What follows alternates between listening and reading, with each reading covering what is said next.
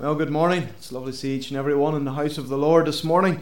We'll take our hymn books, we'll turn to the Psalm section, Psalm 46. Psalm 46, beginning in the page 42. In The first version of it we'll sing together God is our refuge and our strength, in straits a present aid. Therefore, although the earth remove, we will not be afraid. The Psalm 46, we'll stand together as we sing, please.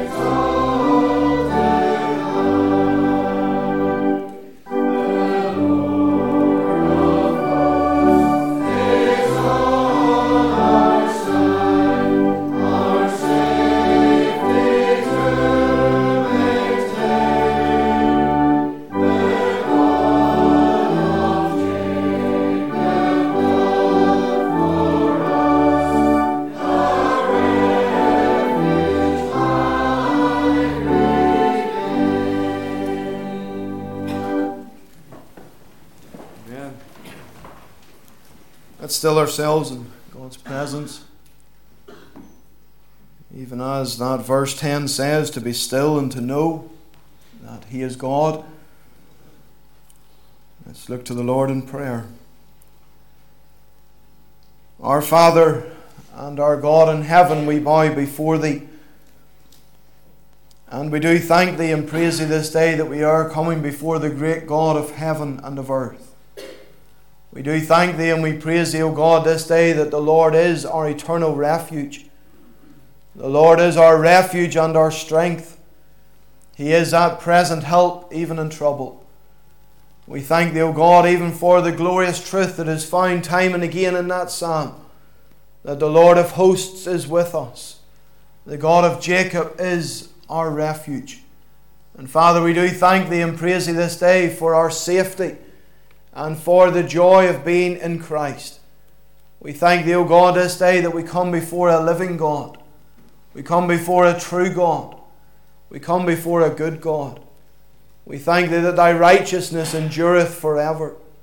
We thank Thee and we praise Thee, O God, that art thrice holy. We do rejoice in this.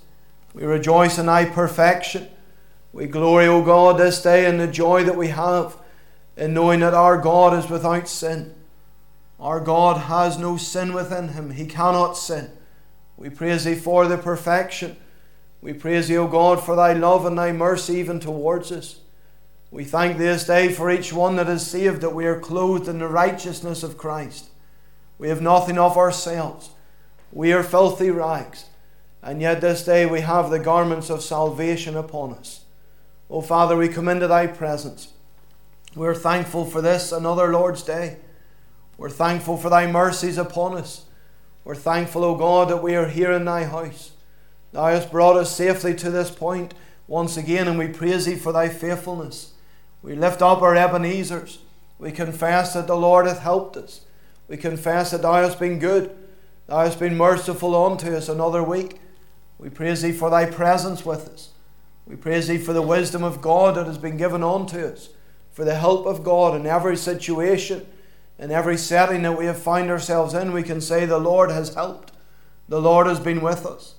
And Father, even today we look to Thee afresh that Thou wilt be with us. We look to Thee, O God, that Thou presence Thyself amongst us. That the Spirit of God will brood over this gathering this day. That this will be a blessed time in the house of the Lord. That this will be a blessed time around the things of God. That we will not be distracted by any other activity or any other thought or decision or any other memory. But, O oh God, that this day our minds will be stayed upon Jehovah, that we will be fixed upon the Lord. O oh, Father, remember us for good. We thank Thee for the Sabbath school, the Bible class that has already taken place this morning. We thank Thee, O God, for Thy hand upon the children, upon the young people, and especially upon Thy servants who have ministered unto them. O Father, bless that word to hearts. Bless that word, O God, to the youngest, right to the oldest. Speak, O God, to their little hearts. Draw them savingly on to Thyself, O God, early in life, that they will realize that they are sinners. Early in life, that they will realize that they need to be saved. And early in life, that they will realize that Christ is the only one who can save them. O Father, bless in this morning time together. Bless as the book is opened. Bless it as, as it is read and expounded. O Father, even in the gospel this day, we pray for the power of God uh, to be evident in the preaching. We pray for the outpouring of the Holy Spirit upon us. And we pray, O God, for souls to be saved.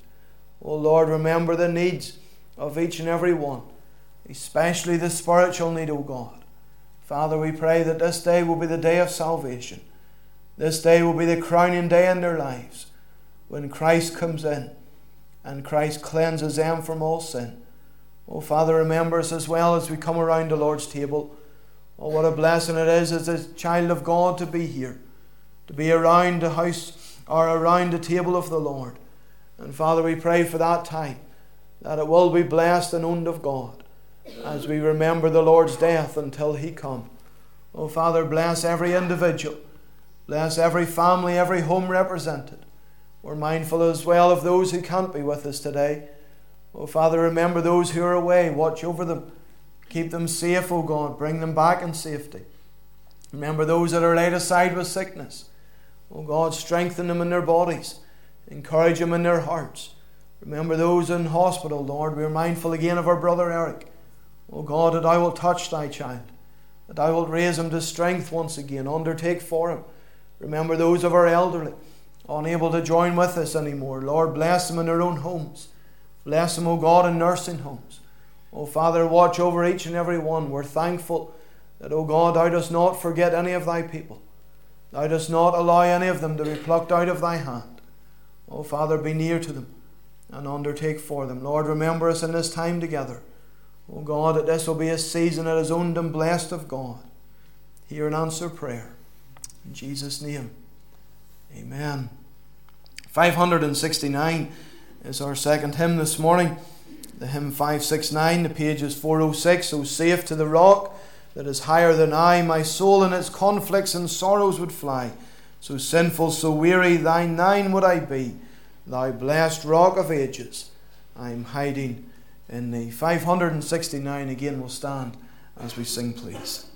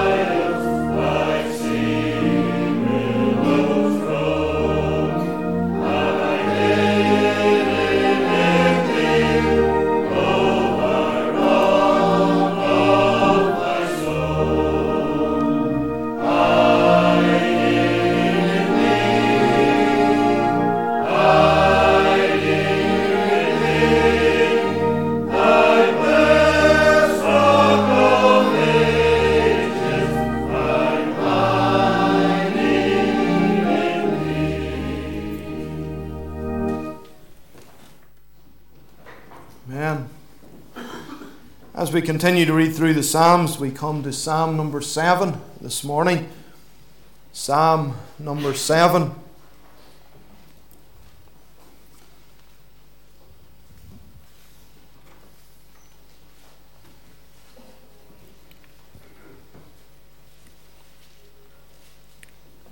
This particular psalm is entitled Shiggaion of David, which he sang unto the Lord concerning the words of Cush the Benjamite. And the verse 1 of Psalm 7, the Word of God says, O Lord my God, in thee do I put my trust. Save me from all them that persecute me, and deliver me. Lest he tear my soul like a lion, rending it in pieces, while there is none to deliver. O Lord my God, if I have done this, if there be iniquity in my hands, if I have rewarded evil unto him that was at peace with me, yea, I have delivered him that without cause is mine enemy. Let the enemy persecute my soul and take it. Yea, let him tread down my life upon the earth, and lay mine honour in the dust. Selah. Arise, O Lord, in thine anger. Lift up thyself because of the rage of mine enemies, and awake for me to the judgment that thou hast commanded. So shall the congregation of the people compass thee about. For their sakes, therefore, return now on high. The Lord shall judge the people. Judge me, O Lord, according to my righteousness, and according to my integrity that is in me. O let the wickedness of the wicked come to an end but establish the just. For the righteous God trieth the hearts and the reins. My defence is of God, which saveth the upright in heart. God judgeth the righteous.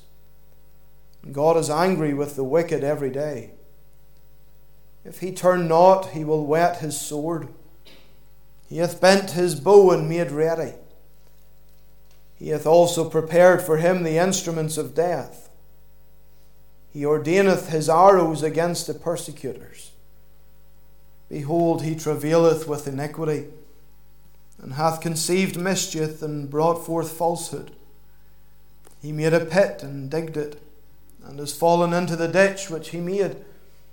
His mischief shall return upon his own head, and his violent dealing shall come down upon his own part. I will praise the Lord according to his righteousness, and will sing praise to the name of the Lord Most High. Amen. What a blessed psalm, even to read together. What a comfort it is to know that the Lord is our refuge.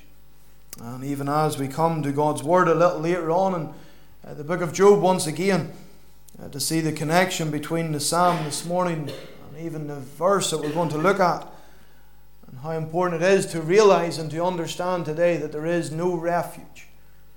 There is no salvation like that that is found in Jesus Christ. And may each and every one of us know it personally in our own lives that God is our refuge and God is our strength. Let me welcome each and every one in the Saviour's name this morning. It's lovely to see you in the house of the Lord. We do pray that the Lord will bless, the Lord will meet with us and be with us today as we're in His house. Those that are visiting, uh, we do give you a special welcome.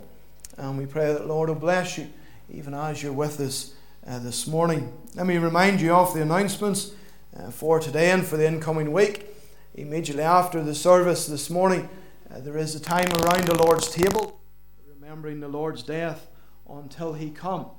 And let me invite and encourage all of God's people each and every one that is saved, each and every one that knows and loves the Lord, uh, to remain behind for that time around the Lord's table. Then this evening, once again, uh, there is the evening service at 7 pm, and of course, a season of prayer at half past 6. And we do invite you and encourage you to come back again this evening. I'll be away in Dungannon uh, speaking and testifying at their family and friends evening, uh, but in our place tonight, Mr. Aaron Fitzsimons will be here to preach. He is a licentiate of our denomination, and we encourage you even to come along and support him, both with your presence and with your prayers. Can we mention as well after the evening meeting that there is a choir practice in the upper room in preparation even uh, for Easter? The services end throughout the week. Uh, Monday night, Awana 6:45, and Tuesday night, the children's meeting at 7 p.m. Continue as always to remember these works before the Lord that the Lord will bless them and give His blessing even upon them. Wednesday evening we meet for Bible study and for our time of prayer together. and we invite and encourage God's people to come out and to study God's Word with us, and then even to come around the throne of grace in prayer. On Friday evening, there is a next presbytery meeting for the members of session, and it is in our Macrophil congregation at 8 pm. And brethren, we remind you of that.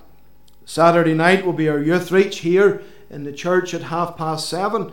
And do continue to remember this work also before the Lord, that the Lord will bless it and even undertake and help the one that speaks week by week and time by time, that even those young people that are brought in will be saved uh, by the gracious power of the Lord. It's hard to believe, but we're drawing very nigh to the end. If I'm right in saying this is the last meeting, one more meeting, and then there is the outing for them, and that's the youth reach over uh, for another season. Then the services next Sunday in the will of the Lord, uh, 10 a.m. the Sabbath School Bible class, the regular times of worship half 11 and 7 p.m. And of course the seasons of prayer uh, before both services. I'll be here in the will of the Lord to conduct both of those meetings. And next Sunday also being the first Sunday of the month, there is a building fund offering that will be lifted. Then can we remind you again of the church dinner on Friday the 8th of March? And we have been mentioning this for the last number of weeks. Can I ask you today if you can possibly confirm today if you're coming? Uh, leave in your sheets. They're there in the front porch if you haven't yet got one. Uh, please fill it in and get it back to our brother Mervyn Barr as soon as you can. But if you can confirm today, uh, just to give Mervyn a good idea of the numbers, and so the preparations can start to be made, even in relation to ordering of the food and the catering purposes, please. It is priced at £25 per adult. Everyone aged 18 and under, uh, their cost is fully covered uh, by the church.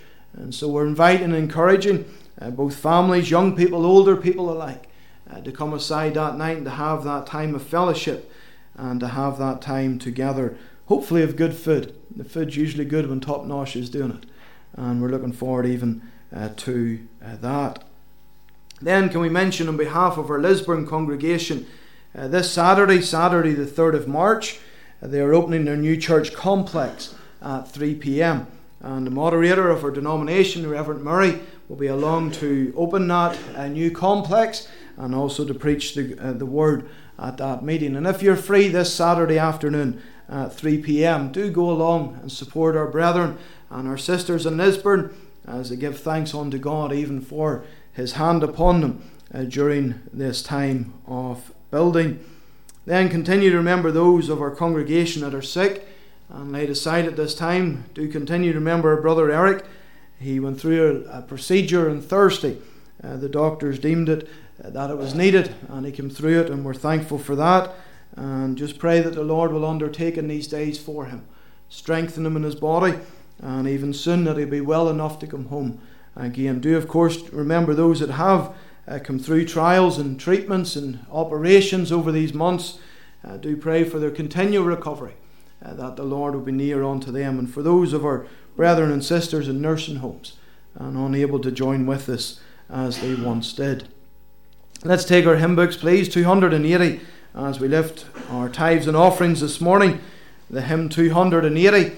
Uh, the page is 289. Rock of ages, cleft for me, let me hide myself in thee. Let's remain seated for the first part of the hymn, please.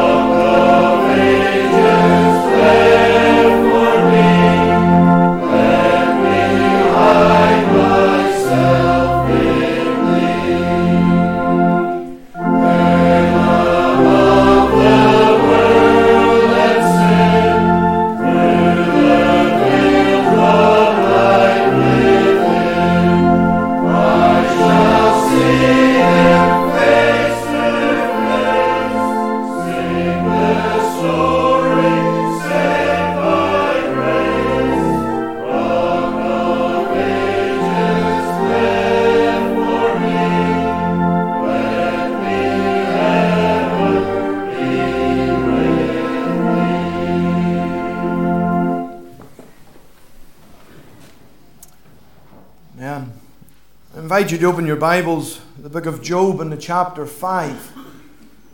The book of Job and the chapter 5.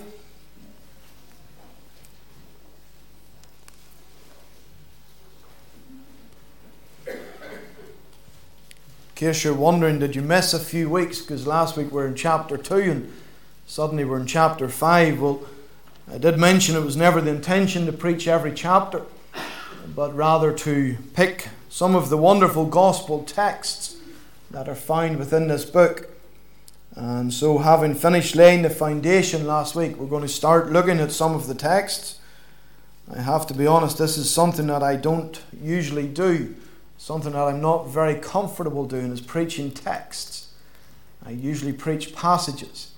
I like to have a number of verses that I can work with, a number of verses, maybe a narrative to work on, because Whenever you're dealing with individuals and you're dealing with the narrative, you can bring out all of the different doctrines there are uh, within them, but whenever you're confined to one text, I find it a harder style of preaching personally.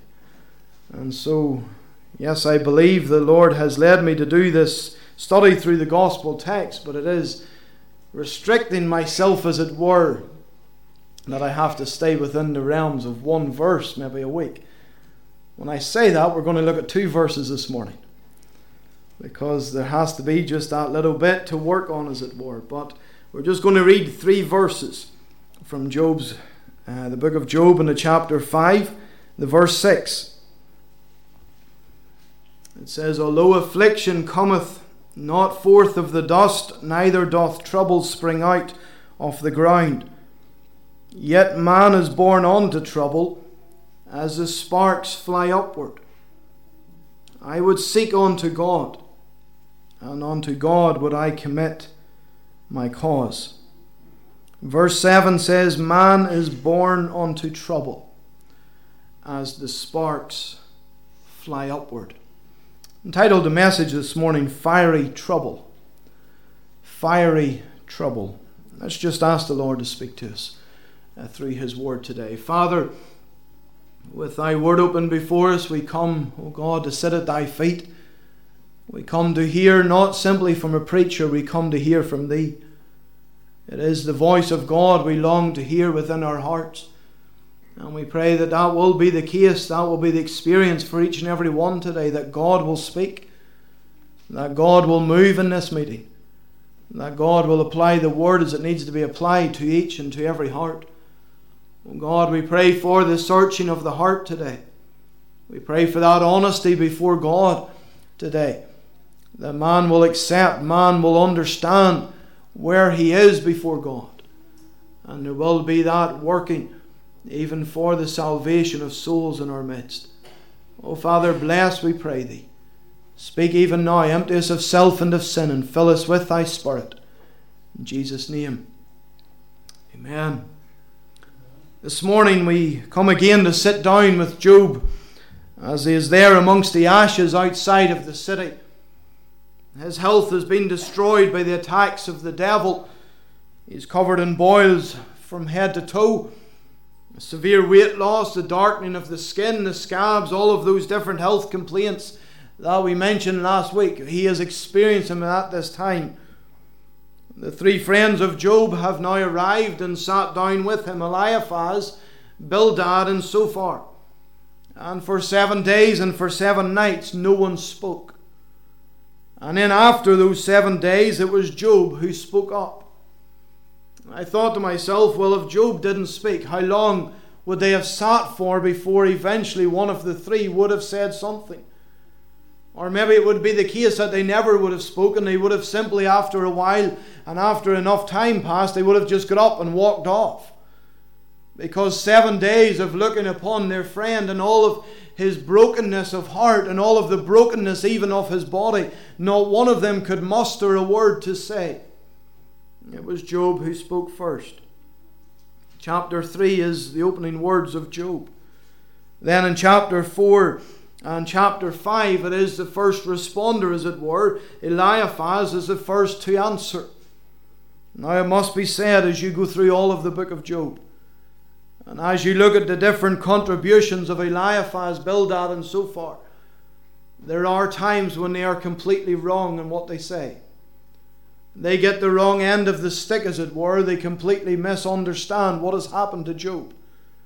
They will start to blame Job. They will start to even accuse Job and to say, Job, you must have sinned. You must be doing evil. That all of this would happen to you. That your children would be taken. That your health would be taken. That your farm would be taken. All of these catastrophes upon you. It cannot be anything else than the judgment of God for your life.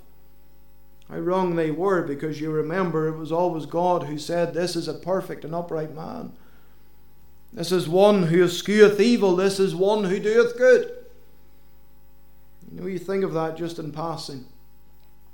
What a blessing it is to know for a child of God, and indeed for every one of us, that when it comes to standing before God, we will not be judged by man. Because how often man is wrong. We can look upon an individual and we can come to a conclusion about an individual, maybe the way they're dressed, or maybe the way they've acted, or what you've heard about them, and we can cast a judgment upon them. And yet we've never walked a step in their shoes. We've never seen into the depths of their heart. We've never understood the thoughts of their mind. We have no idea where they are or what situation they are in. And how often even we change. You see that all the time in the news a positive opinion upon one person one day can very quickly change to a negative opinion the next day. You see it in sport. A manager does well one season and he's a great. Let's build a statue for him. The next season he's doing terrible. Let's kick him out. It just changes so quickly. But see, when you stand before God, God never makes a mistake. God understands every thought of your mind, every part of your heart. God understands every part of your life. He sees into the very depths. And He never gets it wrong. And He'll never misjudge. Will not the judge of all the earth do right? Of course He will. He is a God who knows all things. He is a God who sees all things. Yes, Bildad, Eliphaz, Zophar there are times when these men will speak, they will get it wrong.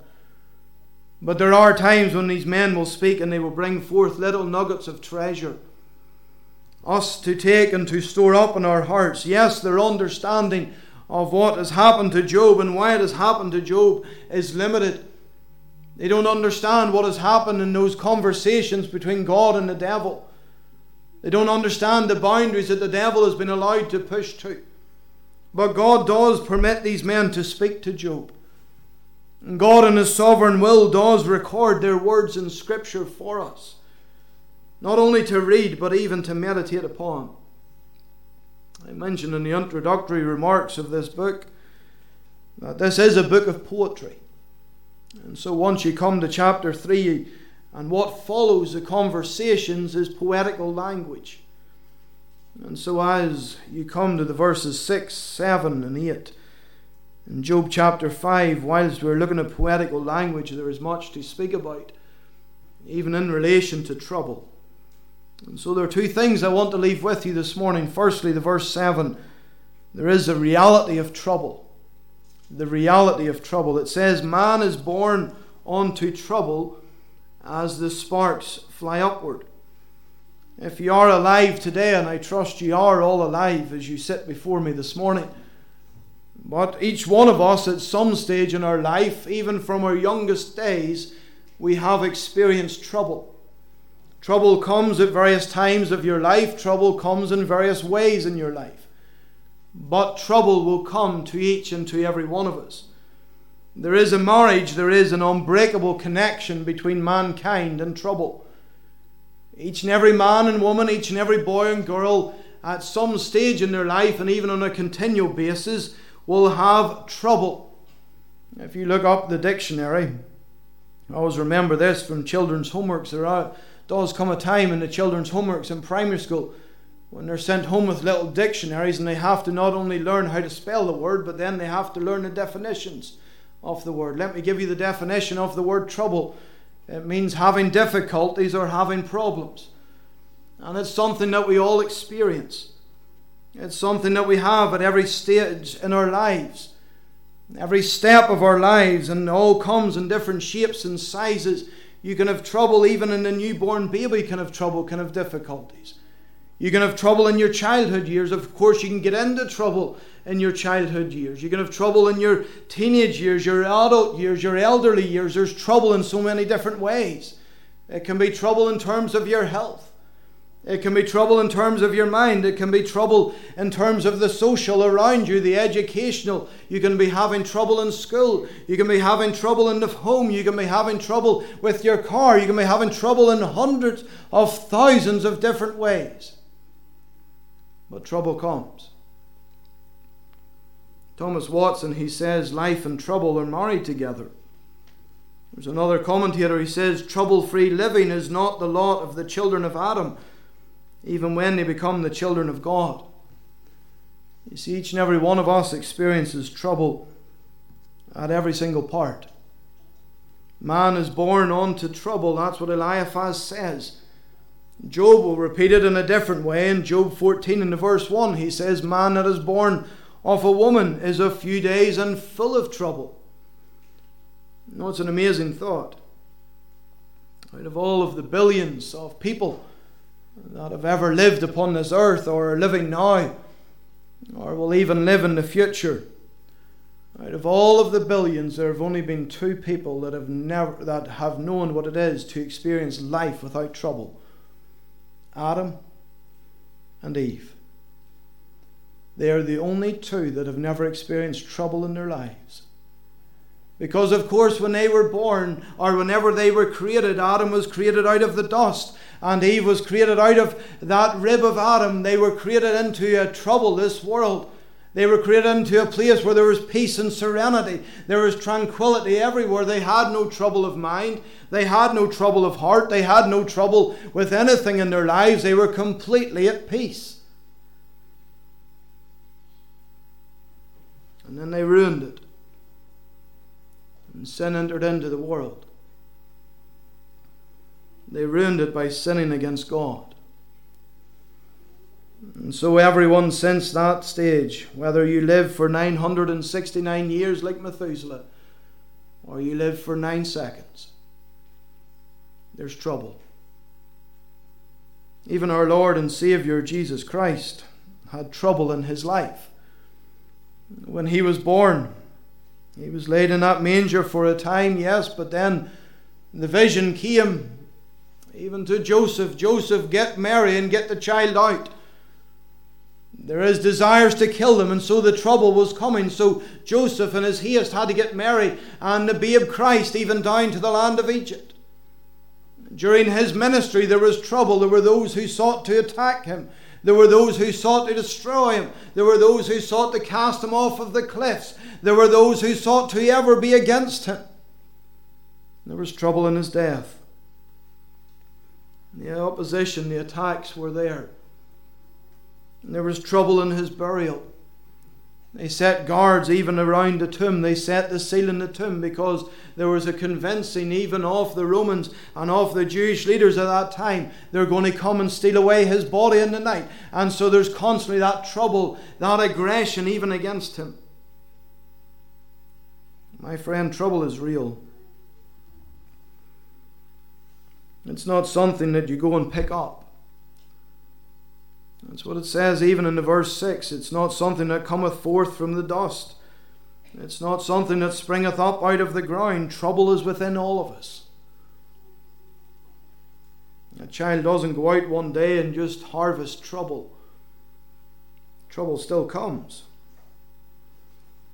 Yes, it's true, people can make trouble for themselves sometimes. Maybe they say something, maybe they make silly decisions in their life, and trouble will naturally come because of what they said or what they've done. But trouble does come to everyone.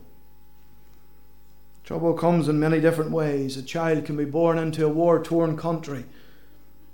A family can find themselves struggling to survive in the midst of famine. You think even of Jacob and his family there they were in the promised land. Famine came. So they constantly had to be going down into Egypt for their food. Trouble comes. Trouble comes to all. Whether you have the money or the misery, whether you have the comfort or whether you have the poverty, you will have trouble. That's a reality. Man is born unto trouble because man is born in trouble. Man is born in sin. Regardless of how beautiful or how perfect you think the little baby to be, you have your children born or grandchildren, you see them for the very first time and you're holding them. I can remember when my boys were born, the first thing I did was count, make sure they all had 10 digits. Always had this thought in my head if I counted, and what if there's six in one hand? What am I going to do with the extra one? And I remember seeing their tiny little perfect nails, their little hands, and their little arms, their legs, everything. I was reminded of the story. There was a minister on one occasion went to visit a family, a, couple that had just had a newborn baby. And he came into the room and Granny was there as well, and between the mummy and the granny, they were just, oh, Reverend, just look, isn't his little, look at his little hands, and look at his little, oh, look at the wee dimples in the cheeks, and oh, isn't he just, the wee hair's just sitting perfect. And this went on and on and on and on, and it never seemed to stop. And eventually the minister just turned around and goes, Yeah, he's not bad looking for a sinner, sure he's not. And you have seen the faces drop. You know, you might think that rude, but in a sense, there is a truth to it. Even the little baby, there's sin already in the heart. Even whenever that little one starts to crawl around the house, they're going to get in trouble. They're going to go for mummy's ornaments. They're going to go and touch those things they're not meant to touch. They're going to try and put the things in their mouth they're not meant to put in their mouth. They're going to find trouble because trouble's already in their heart. Doesn't matter where you go, it doesn't matter who the parents are, it doesn't matter what you instruct them. The trouble's there. Because we've all sinned. We've all fallen short of the glory of God. Yes, there's trouble around us, but my friend, always remember there's trouble within us. Every man is born unto trouble, and every man is born in trouble. You think of the words of the psalmist David in Psalm 51. The context for that particular psalm is Nathan the prophet has just come and highlighted to him his sin and highlighted even that sin with Bathsheba. And so he comes, Nathan the prophet, and he tells uh, David, and then David is convicted of his sin at that time and he repents. And he writes Psalm 41. He says in the verse 3, he says, My sin is ever before me. In the verse 5, he says, I was shapen in iniquity, and in sin did my mother conceive me. He's not talking about the coming together of the, of the mother and the father in conception, but rather he's saying that from the beginnings, even within the womb, the sin's are already there, the iniquities are already there, the troubles are already there. And so when he was born, he came forth, there was trouble in his heart, there was sin. It's ever before him. It's ever in him. That's what Job's saying whenever he says it in verse or chapter 14 in the verse 1. That's what Eliphaz is saying here in this passage. There's sin and there's trouble. Even as the sparks are flying upward, there's trouble in my heart. Of course, they're sitting there, maybe over those seven days of sitting in silence. The men would have came down to the rubbish they would have came with all of the dirt from the city, came down to the skip area, and they would have just thrown it all, and then they would have lit it. And even in those seven days and seven nights of silence, maybe they just glanced around, and there's all of the rubbish, there's the flames. The flames always went up. There's all of the sparks from the rubbish burning. The sparks always went up. And they're even looking upon that and they're realizing every single flame goes upward, every single spark goes upward, and every single one of us is trouble.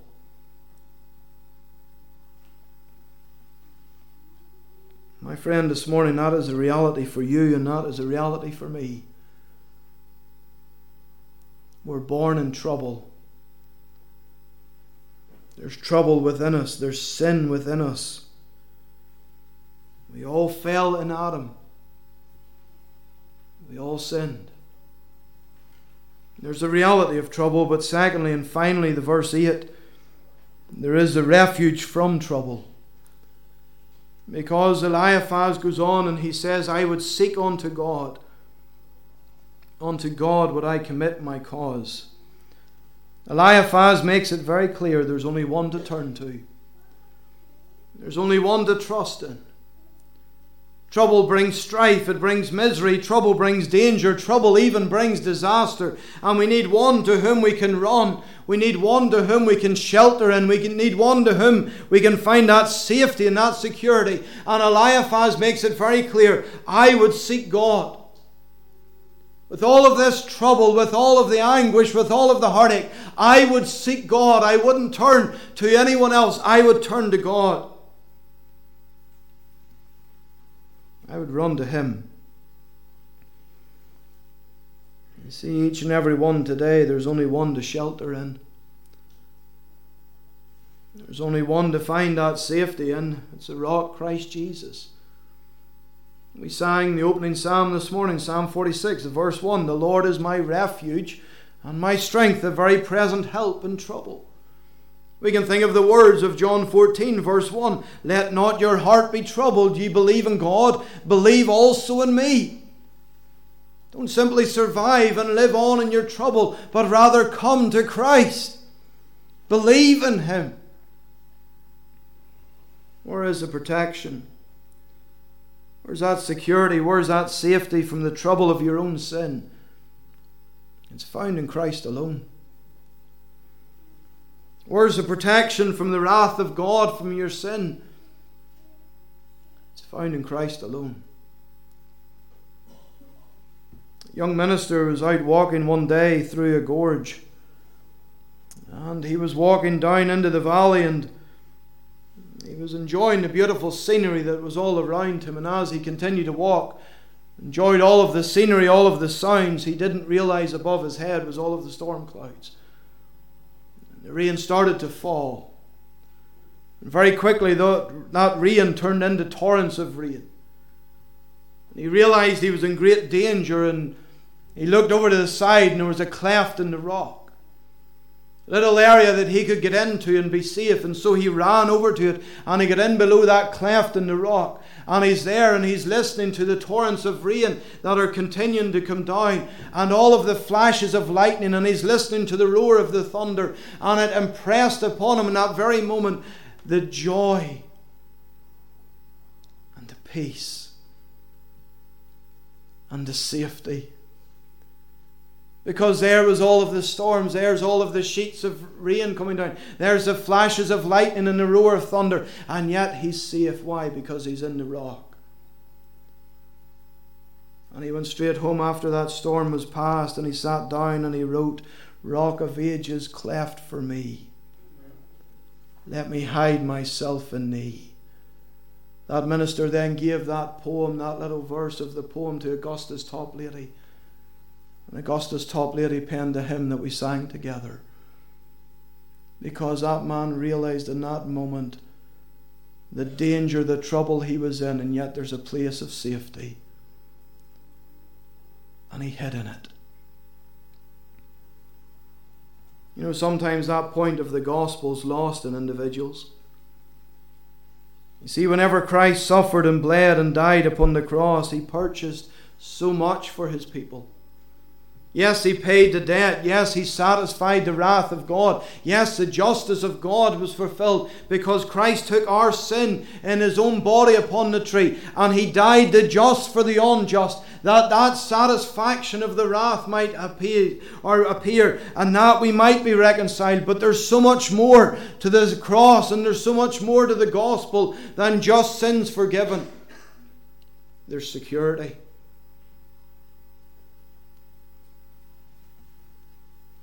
You see, we need to emphasize not just the saving power, but the keeping power.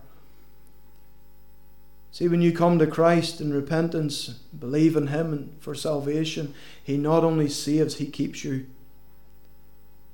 He's a shelter to you. He's a security to you. You have that picture even in Egypt, and I was rejoiced even to hear it being prayed this morning in the pyramid. And the angel of death came for the firstborn, and whenever they saw the blood upon the doorpost, what happened? The angel of death he passed on. Why? Because everyone under the doorpost, everyone within the home was saved and was safe. You have the picture down in, in Jericho whenever Joshua comes to take over and all of the walls fall down flat, but you have Rahab's house. The scarlet thread is hanging in the window. Everyone within the house of Rahab safe. Why? Because of protection. You see, everyone that's under the blood, you're not only saved, you're secure. Christ Himself promised, yes, those that have their sins forgiven, praise God, they're forgiven. But He says, John 10 28, I give unto them eternal life.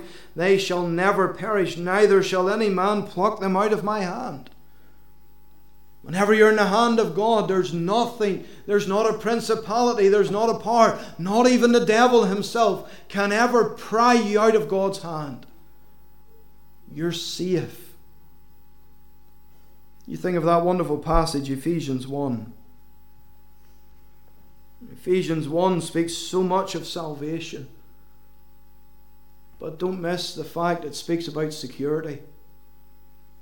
Because it tells us in verse 10, it says, In the dispensation of the fullness of time, he might gather together in one all things in Christ. There's coming a time all of the children of God are gathered together, and there's not one's lost regardless whether you were saved back in Abraham's time or regardless if you're saved today, all of the children of God from all of the generations are kept unto God forever. And one day we will stand with God before God forever. And not one, not one will ever be lost because they're in His hand. Now, I often think of that in relation. Sadly, you think of that disease that comes upon many today, not of dementia. People losing their mind in terms of they don't understand or remember anything. It happens even to Christians. Their memory, their understanding, don't know family, don't know anybody around them. Sometimes even the language that then will come out of some individuals it's not that of a Christian, and you think to yourself and you wonder, well, what's, what about them? Because look where they are now, and once they saved, no, no, no, no. Once you're saved, you're always saved. And no one ever takes you out of the hand of God, not even a disease or a sickness. You're under the rock, Christ Jesus. And you're hidden, and you're kept, and you're preserved. You know, I think as well in Ephesians 1 that says in verse 13, after that ye believed, there's your salvation. It goes on to say you were sealed with that Holy Spirit of promise. There's your security because you're not only saved by Christ, but then you're sealed into Christ. That whenever the Father looks upon you, he doesn't see you, he sees his Son Christ. And you're never separated. He is the only one who can save us from the trouble of our sin. It's Christ. He's the only one who can protect us from the trouble of our sin. It's Christ. What did Moses say to the Israelites before he died? Deuteronomy 33 27 The eternal God is thy refuge. Underneath are the everlasting arms. Oh, what a Saviour! What a shelter! Trouble's real because sin is real. And sin, when it's finished, bringeth forth death to everyone. But my friend, there is a refuge. His name is Jesus. He can be your Savior, and He will be your security. You know, I think of those verses and that verse in Proverbs 18 and verse 10. It says, The name of the Lord is a strong tower, and the righteous runneth into it and are safe. Only the saved are safe. See, my friend, if you're in your sin today, understand the peril you're in because the wrath of God therefore comes down upon those that die outside of Christ. There is no shelter. There is no security. Now I think of those verses over in Revelation. And the cry that goes up pleading for rocks to fall upon people to hide them from the coming God. Nothing, nothing protects a sinner from God. Nothing. But the child of God who dies in Christ is sheltered neath the rock. Oh, there's trouble. But to die in Christ, there's triumph. Let me ask the question as we close today are you safe? Are you saved? Are you in Christ? Man is born unto trouble as the sparks fly upward. What about the trouble of your soul? Has it been dealt with? Well, my friend, today there is only one who can provide the shelter. And you must come to him. You need to come to him. And you need to come now. Let's have a word of prayer as we close. Father in heaven, we bow before Thee. We acknowledge, O God, the trouble that's in our hearts because of sin. But we thank Thee for the Lord Jesus Christ, the Saviour and the shelter. And we pray, O God, this day that Thou wilt speak on. Encourage Thy people. God, give them that joy, that peace in their hearts to know that they are safe in the arms of Jesus. But, oh Father, we pray for those that are unsaved. That Thou, O God, wilt have mercy upon them. That even this day will be the day when they run. They run to Christ. And they hide and they shelter neath the cleft of the rock. Bless us now, we pray Thee. Bless us as we come around thy table. In Jesus' name. Amen. Let's take our hymn books, please.